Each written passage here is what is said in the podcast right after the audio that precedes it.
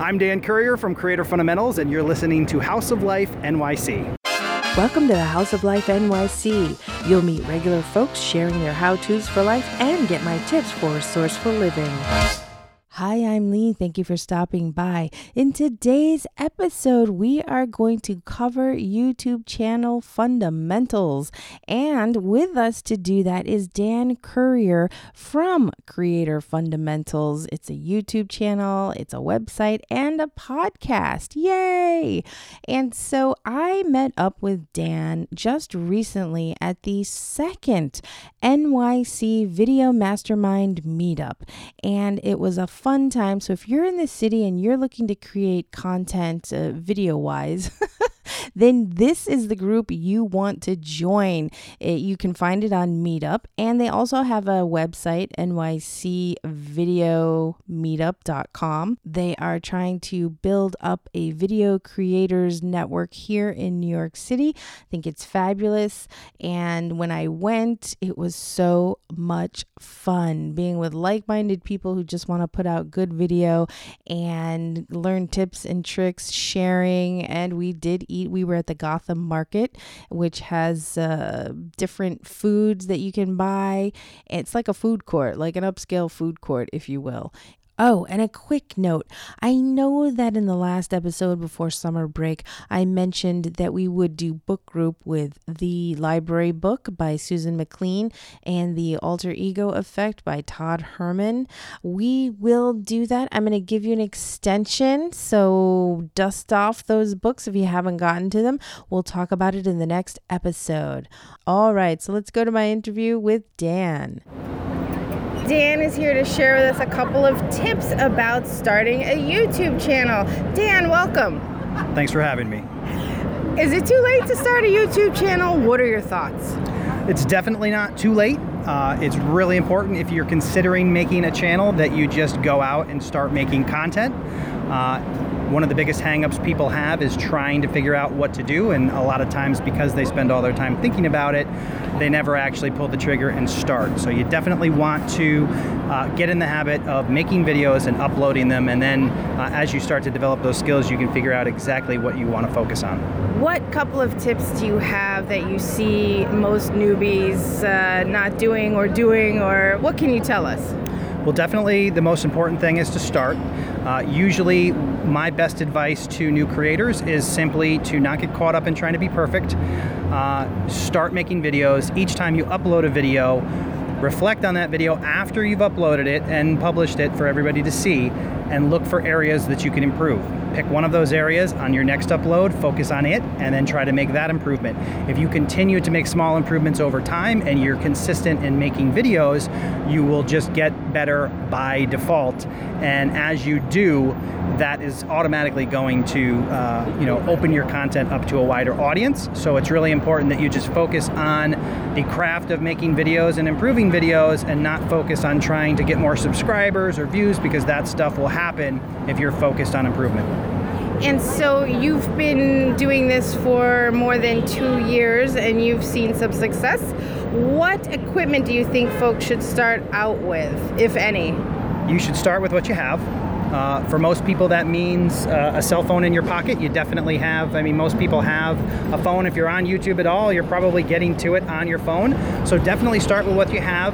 There are plenty of videos out there that can help you uh, learn how to make better videos without changing your equipment. Uh, lighting, you know, putting your camera in front of a, an open window for natural lighting, those kind of things. Plenty of tips that can help you improve without going out and spending money.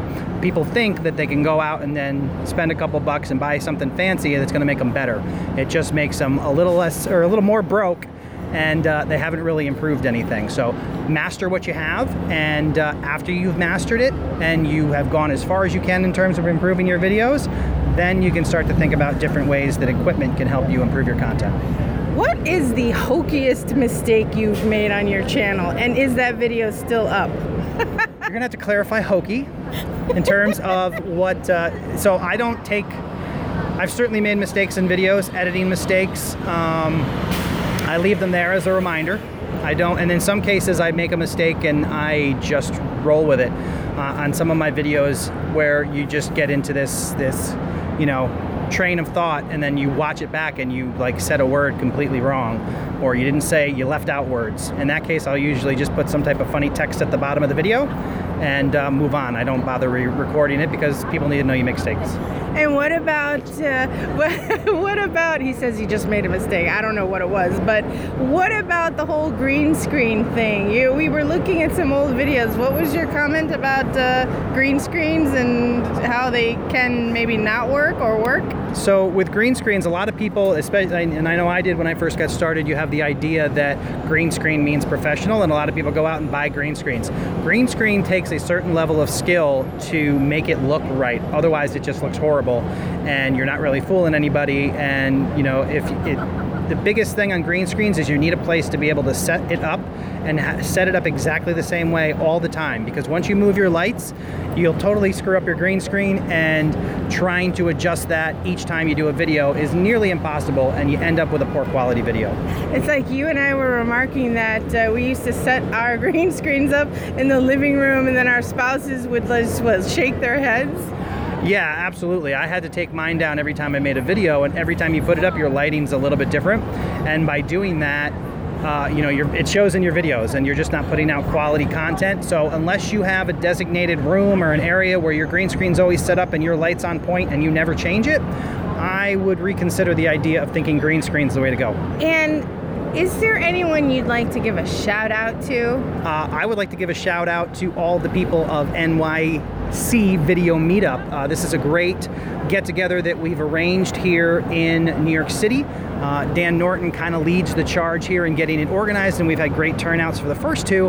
And if you're in the New York City area, you should definitely make it a point to go to nycvideomeetup.com, join the group, and keep an eye out for future meetups. Now, Dan, wait, so there's more than one Dan then? There is Dan Norton, Dan Currier. and so, Dan Currier, that's you. That's me. What's the one place you want people to go to to reach out to you, to connect? So if you're looking for content that can help you simplify YouTube, you can go to youtube.com slash creator fundamentals or just search creator fundamentals on YouTube. There's 300 videos there that are all designed to help you grow on YouTube. Thank you so much. And before I let you go, you've got to share one hotspot in town that you love where you think people should check out the absolute most important place in all of New York City is uh, Citi Field, of course. Go Mets. Thank you so much for your time today, Dan. Thanks for having me. So, a couple of upcoming dates. Tomorrow is International Podcast Day. And at 10 p.m. Eastern Standard Time, if you go to internationalpodcastday.com forward slash live, you will be able to see me with my buddy Andrew Wong. We are representing the Asian American Podcasters Association, giving a talk on recording on location to grow your audience and guest list. It would be great to see you. It's live. You can ask us questions. We'll be there from 10 p.m. Eastern all the way to uh, just about 11 p.m. Eastern. Again, that's internationalpodcastday.com forward slash live. And so, to wrap up today's episode, I would like to ask, as I usually do, to please share the show with at least two other people who you think would benefit and enjoy hanging out with us. and please do go to houseoflifenyc.com and click on the leave a memo tab and leave a voicemail message. Let me know your thoughts, comments, questions, and whether you know someone who would like to be a guest on the show, or maybe you would like to be a guest on the show. Let's touch base and connect. You can follow the show and me at House of Life underscore NYC. Thank you so much for allowing me to spend time with you today. I know you're busy and you can listen to a bunch of other things. Thank you so much. Take care and we'll talk soon. Bye bye.